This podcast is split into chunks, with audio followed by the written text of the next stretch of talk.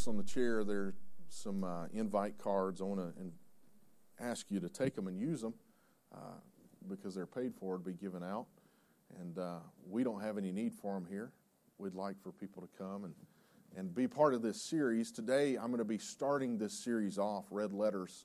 And uh, I'm going to start a little bit differently than, than what maybe uh, you could expect. Um, but I have a reason for that. And um, but we're going to be doing red letters for the next about seven weeks, uh, including this Sunday. I've got six sermons that uh, are going to follow.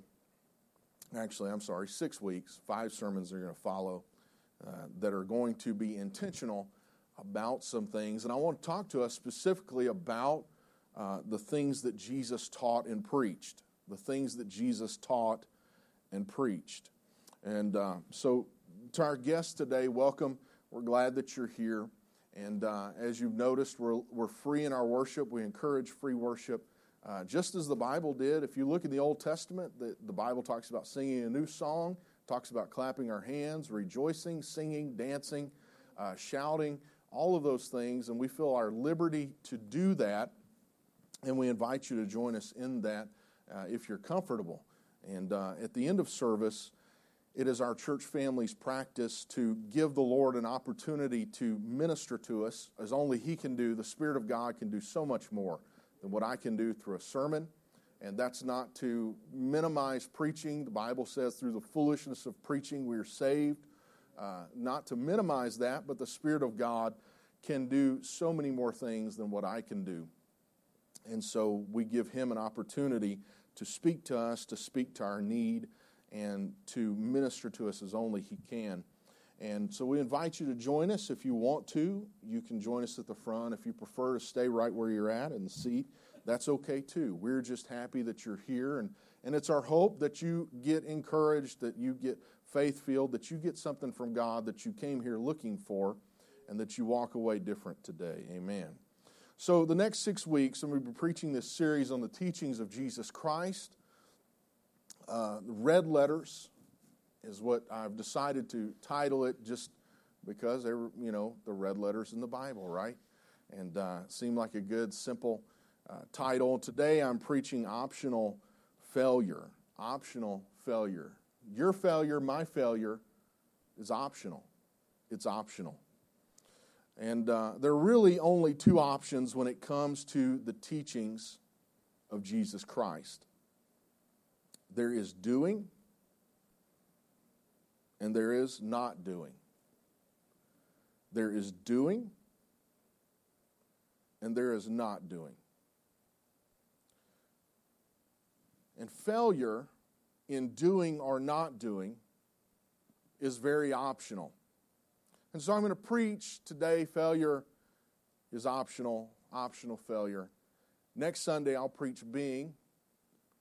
And I'm going to explain a little bit about what I'll be preaching about here in a minute.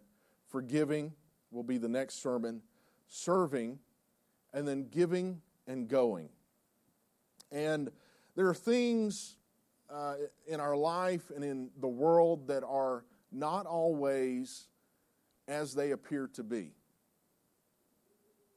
There are some things that, whenever they look like something from afar off, you get up close and you start measuring them or you start uh, looking closely at them, and they're not what you thought they would be. And uh, an example would be fool's gold. You know, from a distance, fool's gold shines like gold, it looks like gold. You get it into your hand, and, and it's not as heavy as gold, it's not as soft as gold, it's not quite gold costume jewelry.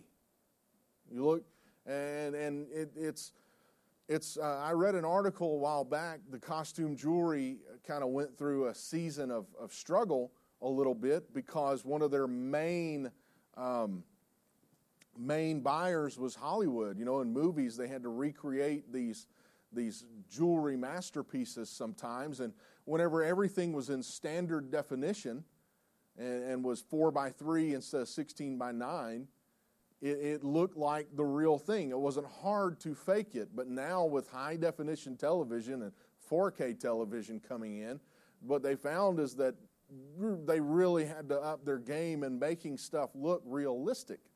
And so they started putting more effort into the costume jewelry. But costume jewelry, you know, ladies know you can see it from a distance and think, wow, you know, look at those pearls. And then you find out they're plastic. Get up close. Or maybe it's the next great investment opportunity that you heard about. You heard about it this week, probably.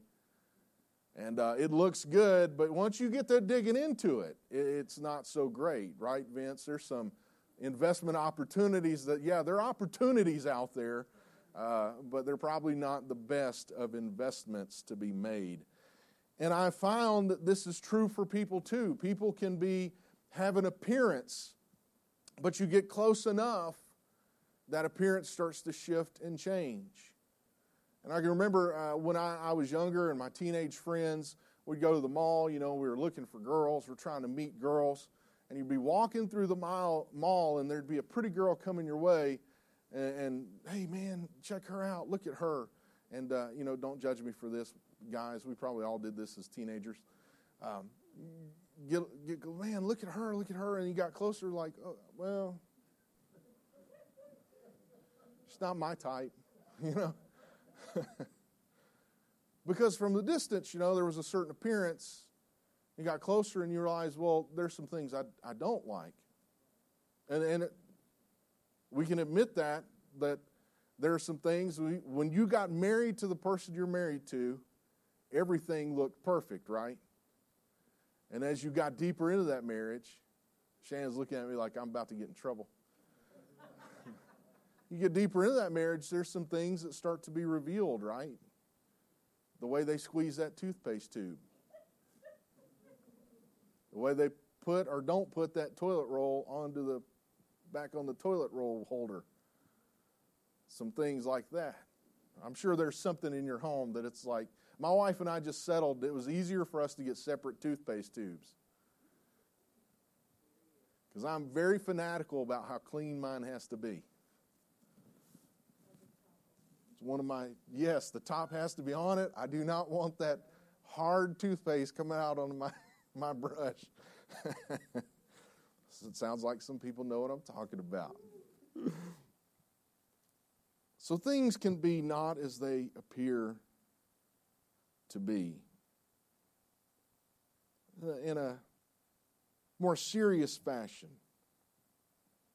the world has too many false Christians. Nominal Nominal means in name only. We would call them convenient Christians. When it's convenient, they're Christian. Sunday only Christians. They show up Sunday, but their life Monday through Saturday does not reflect any of the teachings that Jesus Christ pushed out there. They are not what they look like or would look or would like to appear to be. Have you ever been shocked by a situation. Maybe it was a certain couple that you thought they had that perfect marriage, but come to find out they had some serious marital difficulties. And you're shocked to learn this when it comes out because when it comes out, it's like everything blows up and comes apart. Or maybe someone that you thought they were so financially secure. Man, if if I could have the amount of income they have, or, or if I could have the access to money that they have, they seem so financially secure. Maybe I made better decisions like they had in the past, and all of a sudden, out of nowhere, they declare bankruptcy. On occasion, I've seen, as you have, someone who seemed to be a person of great character. Their life is a life of influence and credibility, but to my dismay, what seemed like a life of great dimension begins to crumble. And they were not what they had appeared to be for so many years. And when we see it happen, we all begin to look for some valid reason. We look for a scapegoat or someone or something to blame it on. Amen? Maybe it was the person they were married to. Maybe, maybe it was a midlife crisis. Maybe it was how their parents raised them or the environment that they came up in. And there's all kinds of reasons that we fall back to for the collapse of whatever came apart and was not the appearance of what it appeared to be like. And Jesus recognized our tendency to fault someone or something else with our collapses. So he taught us some very specific how to's designed to show us how to deal with life. And all of those how to's can be found on what we refer to as the Sermon on the Mount. They take place over three chapters in the book of Matthew. And in it, he talks about everything. He talks about marriage, he talks about uh, doctrine, he talks about uh, money, he talks about a lot of different things, how to live life. And the sermon I'm going to preach today may seem like an odd place to start if I'm going to talk about the things that Jesus taught. But there's one part of Jesus' uh, Sermon on the Mount. It happens in Matthew chapter 7 and verse 24 through 29 that I feel like really holds the key to everything that Jesus taught and preached. And it's the story of two people that are building homes. And one builds on rock and one builds on sand. And the calamity that befalls them both, but only one home is left standing. And so we're going to talk about that today. So it's understand it's important that we understand the intent of the things that Jesus teaches. It's also essential that we make this very personal. It's not about the person down the street. It's not about the person on the other end of the aisle. It's about me, myself, and I. It's about what God is trying to get me to do in my life. It has to be very personal. Jesus' teaching is very specific, and surprisingly, it's very relevant for today. It's never lost its relevancy. so, starting out, I want to tell you a story about. Does anybody remember the, the Olympics in Athens 2004? Been a while. A little water under the bridge since then. Does anybody remember who, how many gold we won 2004? I don't either, and I didn't look it up. So, but in the 2004 uh, Athens Olympics, there's an interesting story, and, and I always love true stories. They're like the best. There was a sharpshooter named Matt Emmons, Matthew Emmons. And Matt Emmons, if you ever get a chance, go read about him. He's, he's a very interesting guy. Matt Emmons was far and away the best shooter in the world, still is today. Incredible, incredible shooter, marksmanship. And some said that he is the best shooter that has ever lived. And that year, going into the Olympics in 2008, there was no question about who was going to win gold. Everyone knew who was going to win gold. The question was who's going to take the silver and who's going to take home the bronze. Everyone knew Matt Emmons was going to be the gold man. He was going to take home the gold. And so, as Matt Emmons comes down to his final shot in the competition, he's walking to his target and he's going through the paces of what he has to do to prepare himself to make this final shot and hit a bullseye.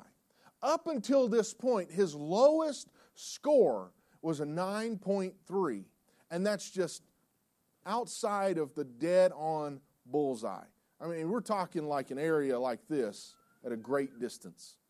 And he's walking up prepared to make this shot. And as a shooter, they're trained to lower their heartbeats. And so they practice certain breathing techniques so that their heart will slow down because it's in between these beats of heart in a minute that they want to take that shot because they're resting completely still.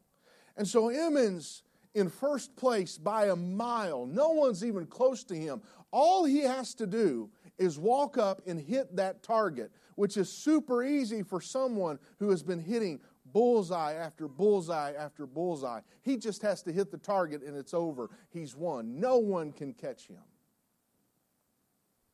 He positions himself. And he slows his heart rate. One bullet left to shoot. And he fires. Bullseye. Nails it. and he stands up. I've won the gold. But there was a problem. With his focus being on slowing his heart rate and getting in the right position, he had his eye on the wrong target. And he ended up doing what's called crossfiring, where you fire into the wrong lane at the wrong target.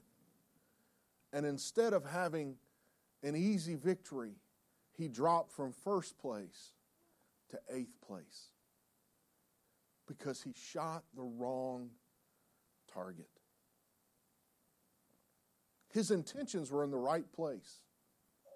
He had a target in mind, he had a target in his eyesight, but he missed the mark. Now, the Bible tells us that all have missed the mark. We've all missed the mark. All have missed the mark, come short of the glory of God. But in God's instruction through His Word, through Jesus Christ's teaching, we have some targets in our lives that we need to hit. We have some things that we need to build in our life.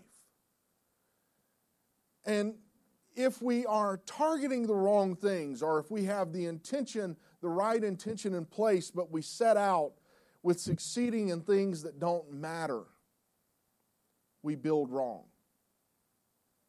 And this is exactly the story that Jesus is giving us in Matthew 7 24 through 29.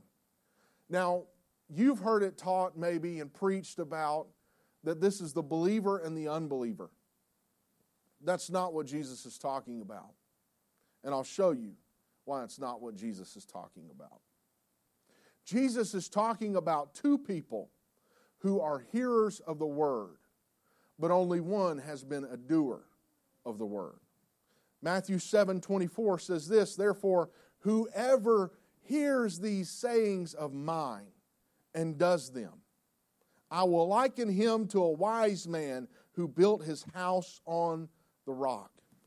Jesus teaches some things, he preaches some things all throughout his discourse on the Sermon on the Mount. And when he gets to this point, he says, Therefore, he says, Because of what I've said, I want to, I want to get down and make this the main point of everything that I've said. He's about to bring a summation of everything that he's taught and everything that he's preached up until this point. And discussing certain facets of life, he now sums up everything in this one story. He says, Therefore, Jesus is about to give a final point of sobering dimension. And notice the two components that Jesus points out. He says, Therefore, whoever hears these sayings of mine and does them, whoever hears and does.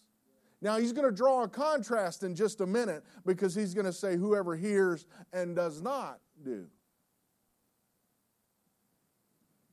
Matthew 7 25, the rain descended, the floods came, the winds blew and beat on that house and it did not fall, for it was founded on the rock. He said, Whoever hears and does these sayings, the things that I've taught, they're like a wise man who built on the rock. And when the rain descended, the floods came, the storm blew in and beat on the house, it would not fall. Why? Not because of the workmanship of the house, not because of how beautiful or ornate the edifice was, not because of what it was made out of, but only because it was founded on the rock. And he used the word floods. When the floods came. And that word means current, it means the currents of life. He's saying when the things of life come and hit up against the house, that, that house is only going to stand if it's founded on the rock, the things that I've taught before now.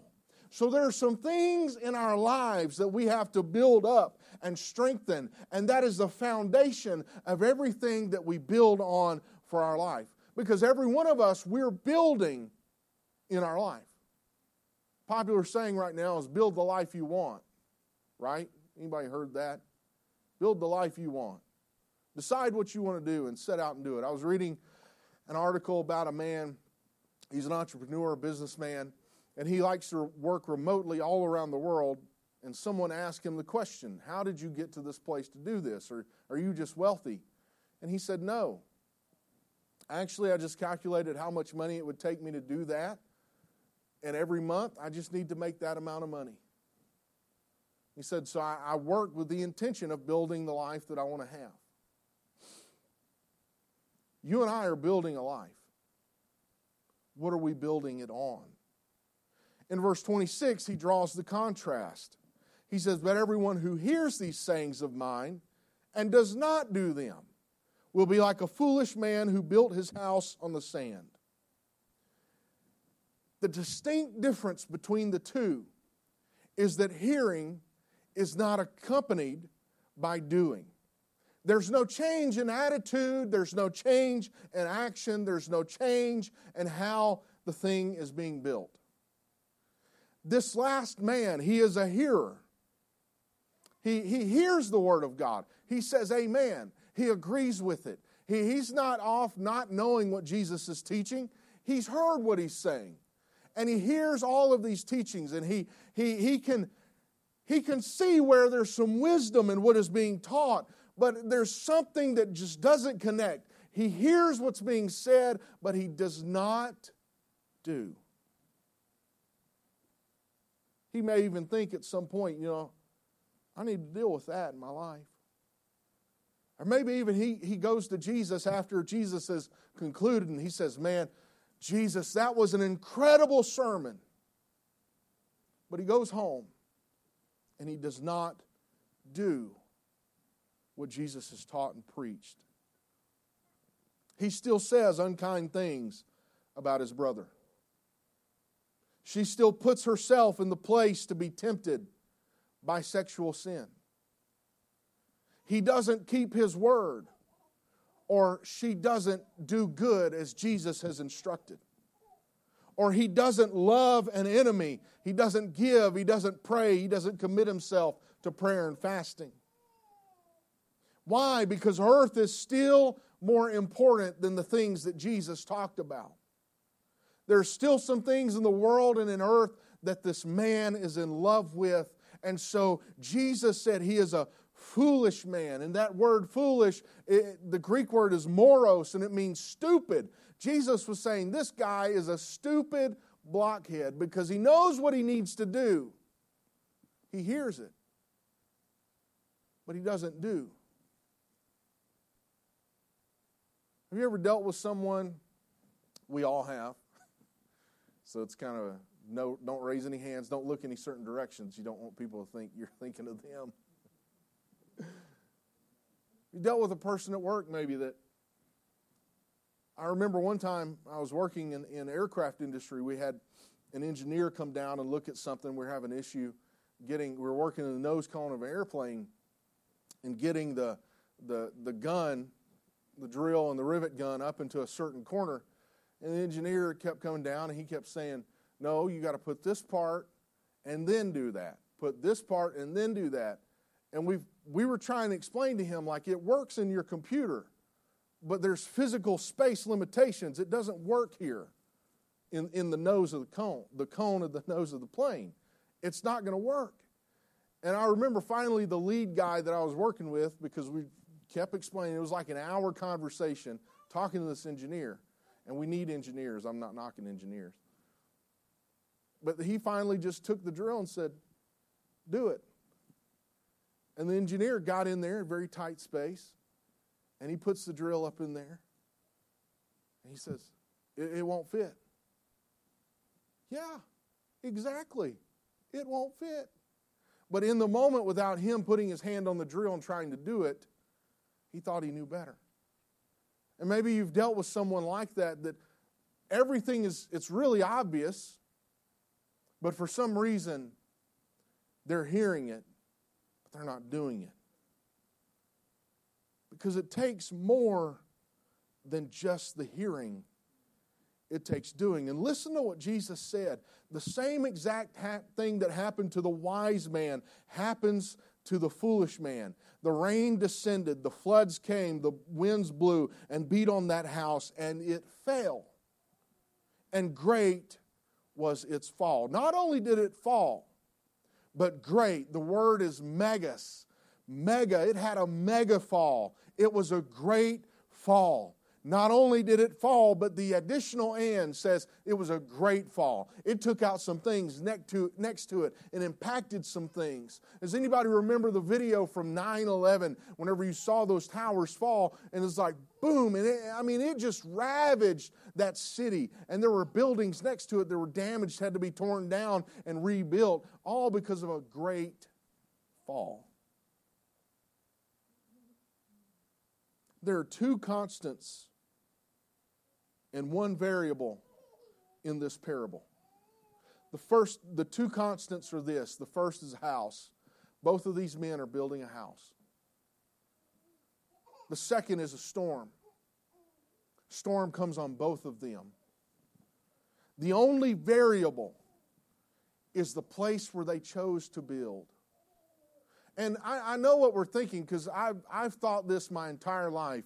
One was wanting beachfront property and the other wanted to be in the mountains. That's not what Jesus is talking about. In the area where he's talking, the ground on the topsoil was sand. And below it, if you dug deep enough, there was a terra foundation of rock. And every home that was to be built, if it was going to be stable, it had to be built to dig down to that solid rock. But every year, what would happen is you'd have a rainy season rainy season where mud and the sand, it all gets stirred up and it's loose. But if you built at the wrong time of the season, whenever that, that land had hardened and all of the rain and everything had been taken out of the place and dried up, it would seem like the ground was very stable. And so he's using a very real situation to address a spiritual issue.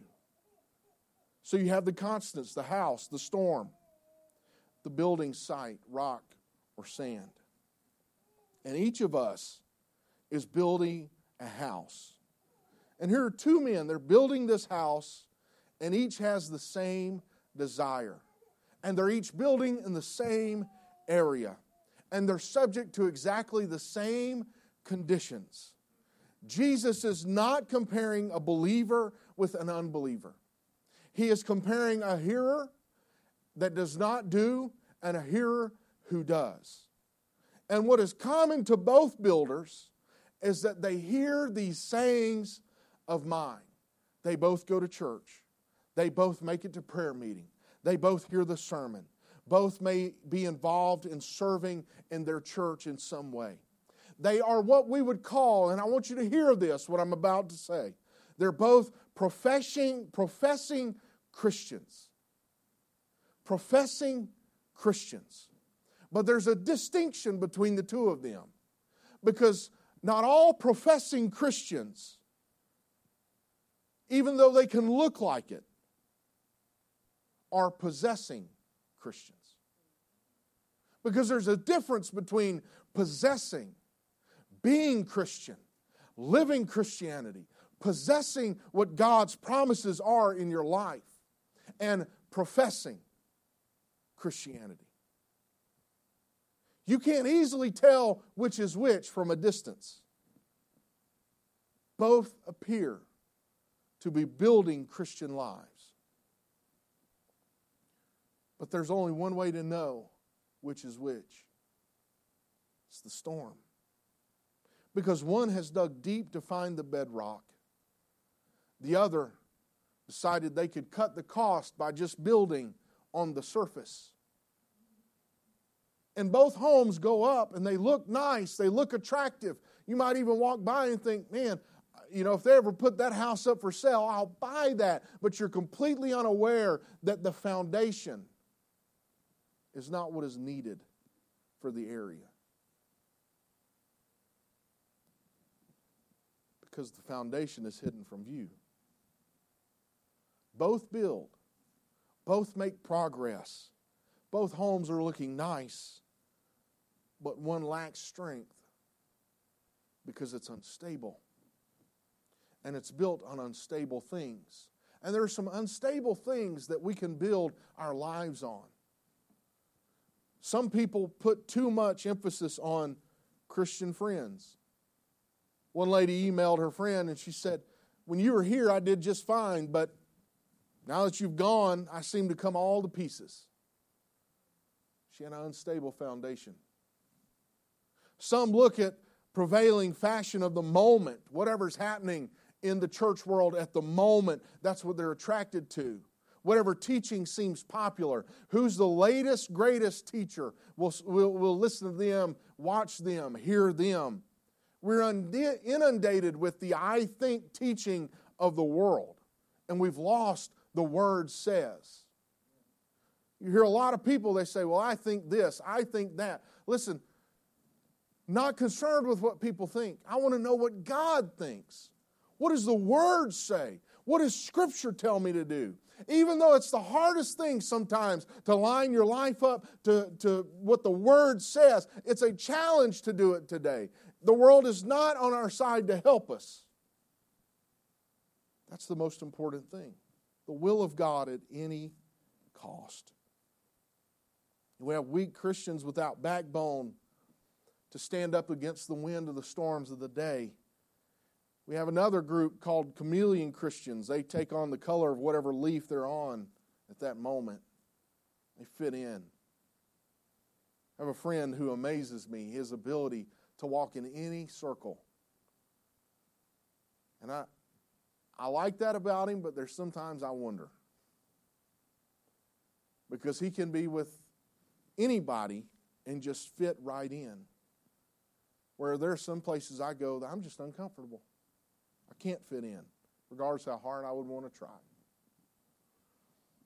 Whatever season they happen to be a part of, that's what they fit. And there are some that lean to tradition or heritage. But the reality is, they have no true worship in that tradition. They have no prayer, there's no praise. It's just a tradition. They're Christian, but they're not Christian in lifestyle. They support things that work against Christ in the world. And we can see this happening throughout uh, denominations in the world. We can see them falling by the wayside with political agendas and, and signing up for things that are happening in the world and supporting things that Christ was clearly opposing.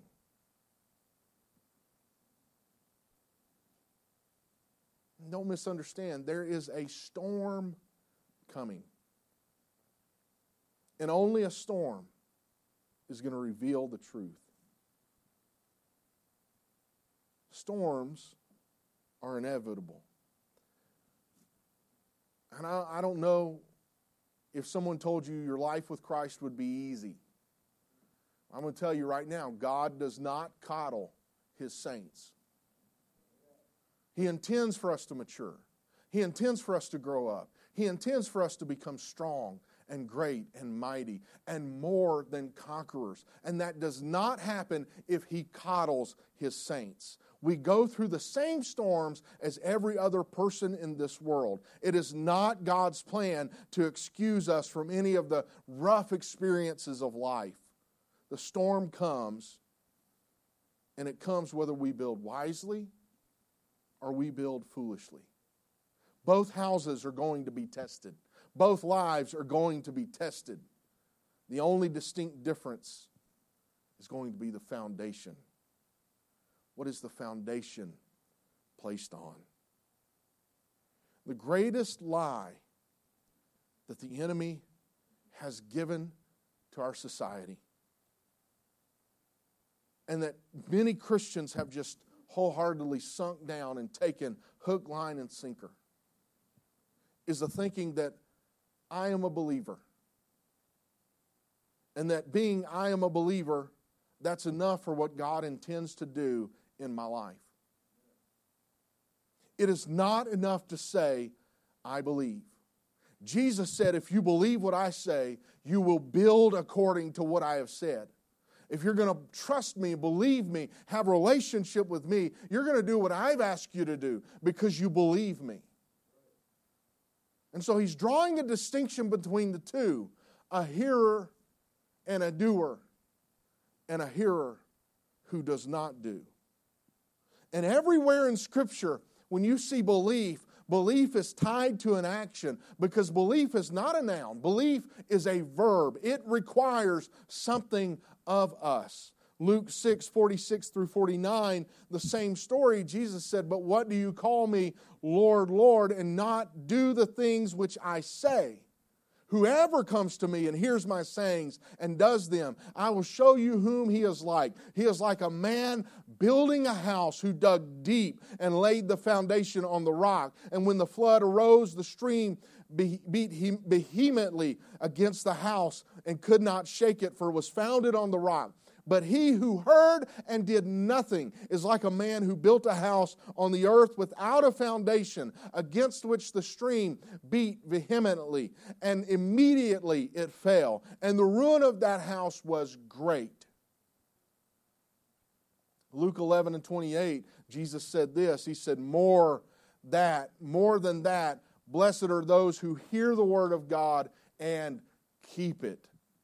There's a blessing in keeping every word that God gives us.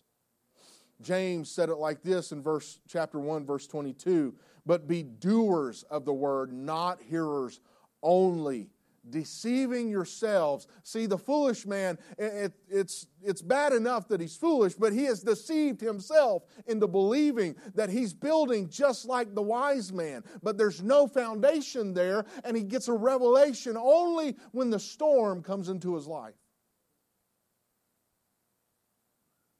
So, what does that mean for you and I? It means we have got to get this right. We have got to get this right. We have to hear and do what Jesus teaches. So I'm not satisfied. I, that's why I challenge you, church. Check what I'm preaching. Check what I'm teaching. I'm going to stand beside you in judgment, and, and God, one day, He's going to look and He's going to say, Vince, this was in your life because Pastor Coon preached. I'll be judged alongside every person that stands in judgment that I led. And so, trust me, I am working to get it all perfectly right.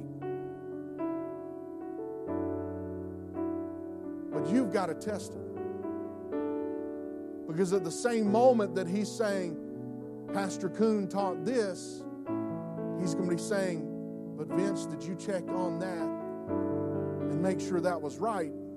And if he says Pastor Coon was wrong, he's not going to say, but you get a pass. He's going to say, I gave you my word. I gave you my word. And I'm not tearing down the office of pastor that God has given us.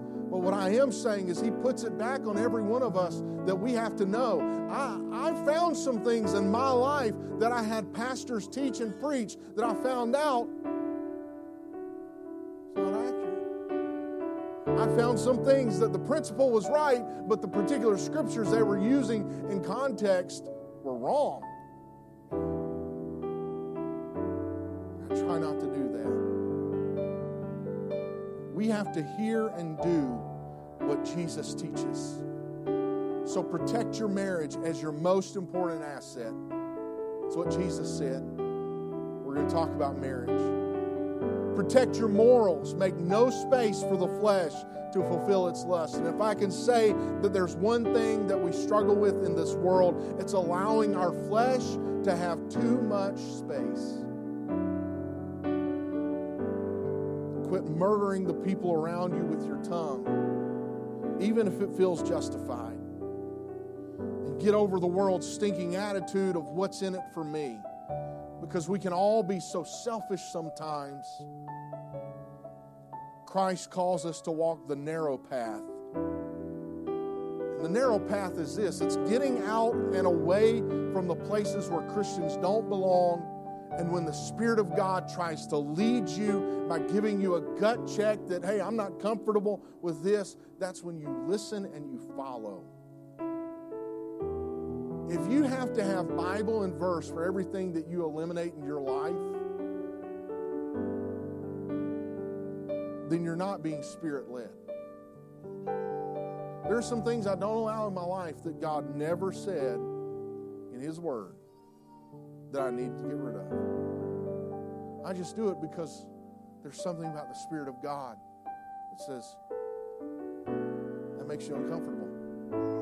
Don't allow it. Quit listening to and validating the doctrines that are not scriptural. I want to talk to our church body. Yes, I'm so glad you're here today. This is not a challenge for you, but if you take it, God bless you, take it. Church body, be careful what you support. 2 John 10 and 11, it says, If anyone comes to you and does not bring this doctrine, what doctrine? The doctrine of the apostles this doctrine was before the what we would call the, the Christian fathers. It was before all of any changes that came through through Catholicism. It was before any of that. He said, if they do not bring this doctrine, what doctrine? The doctrine of Jesus Christ manifest in the flesh, God among us, redeeming the world to himself. He said, Do not receive him into your house nor greet him for he who greets him shares in his evil deeds. What he's saying there, he's saying if you give into, if you support what they're doing, you're just as much taking part in that false teaching and preaching and false prophesying and that false doctrine as they are. You're as guilty as they are. So be careful what you give to support your support to. Because there's a lot of stuff out there that it looks Christian. You get down to it, it's questionable. And you're going to hear about false preachers and false teachers. It's one of the things Jesus talked a lot about false falsehoods. Because storms are coming. And the only way to know is you dig into the Word, you read it, and you obey it The storm is brewing and it can come in any time in any way. And some of us have weathered storms before. Storms can be financial. It can be whenever your, fa- your spouse fails you. It can be whenever sudden family members are lost and you're, you're going through a storm. And storms come through temptation, they come through loss, they come through suffering that disturbs the peace and joy of a life and a home. Sometimes storms persecution. And we live in an atmosphere hostile to Christian belief. We face ridicule, we face opposition, we face suffering for the Lord. Storms hit every home. But what you have built will only stand if the foundation has been built upon the rock. And the rock is what he taught and he preached. We always, every time I hear this the rock is Jesus Christ. The rock is Jesus Christ. No, the rock is what Jesus Christ taught and preached this particular story. Because if you're taking it in context to what Jesus is saying, he's saying, Whoever builds on my sayings, that's the rock, my sayings. And so we're going to spend the next few weeks, and this is what we're going to talk about being. Jesus talked about the importance of knowing him. The Old Testament says those who know their God will do great exploits. We have to be with Him to know Him. And before He ever invites us to do things for Him, through Him, in His name, He first invites us into relationship with Him. And our relationship with Him determines how effective we are, how strong we are, how anointed we are. And then we're going to talk about forgiving. Jesus is all about grace. It's God in Christ reconciling himself to the world. Many of us struggle with receiving God's forgiveness, forgiving others, or even forgiving ourselves. But to truly represent Jesus in this world, we have to understand God's grace in our lives and extend that grace to others. Serving. After spending time with being with Jesus Christ, receiving his forgiveness, we should be motivated to serve. After all that he's done for me, how can I not serve him? Then finally, we'll talk about giving. Jesus talked about the kingdom of heaven more than anything else. But the second thing he talked most about is money. Which is always cracks me up. You hear people say, you know, preachers talk about money, talk about money. Claiming to be Christian, your God talked about money, talked about money, talked about money. I found through the words of Jesus it's impossible to be a stingy Christian. Jesus' followers are generous. What's amazing is that in that generosity, He continues to bless and to bless and to bless when our heart is right. And then finally, I want to preach on going. It's no coincidence that many of Jesus' last words, in which in each of the Gospels, and the very last command he gave in the book of Acts, centers on the fact that we're to be his hands and feet, we're to be his mouthpiece, proclaiming his promises for all people. We're to witness that Jesus died for our sins and that he has promised his spirit, the baptism of the Holy Spirit for all people. So I want to wrap up with this. You can stand and join me. I know this has been a, a very different sermon from what I normally preach. But remember, we're gearing up for a series here that we're going to go through. And if you're a guest here today, I, I want to challenge you. We have what we call a six service challenge because services are different every time. really, really different because we allow the Spirit of God to move. So it changes. Take the six service challenge. Come and check us out again. Today, what I want to do is I want to call us to a foundation check. I want us to take a survey of our foundation. Are we building? Have we dug down until we found the rock? Have we found the things that Jesus is teaching and preaching, and you've probably heard and been exposed to some if you've not heard all of them? But am I applying those things in my life? Doesn't mean you have to have it perfect, but it does mean you have to be digging down. And this service, this series is going to test us. And I'd rather be tested here than be tested when the storm hits. Because I know personally there are some areas I need to grow in. You may already know some areas that you need to grow in. You may know you may already have some things God has been dealing with you about that you know I need to get this plumbed out in my life. I need to get it right. I want to challenge you to take that survey. Survey your foundation. If you're here today, you're looking for answers. The first place it always starts is believing the Word of God, believing what God has said for us.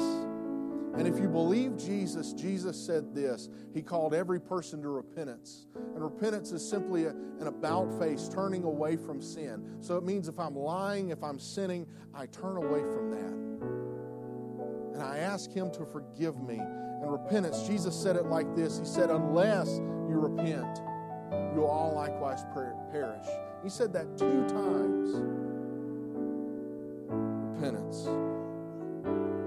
And if you've repented, I encourage you to be baptized in the name of Jesus Christ. Mark 16, 16, Jesus said, He who believes and is baptized. Notice he's tying belief again to an action. He who believes and is baptized will be saved, but he who does not believe will be condemned. So, have you been baptized in the name of Jesus? Have you received the baptism of the Holy Spirit speaking in tongues? If you've not done any of those things, those are great places or experience those things because two of those things you do, one of those things you experience.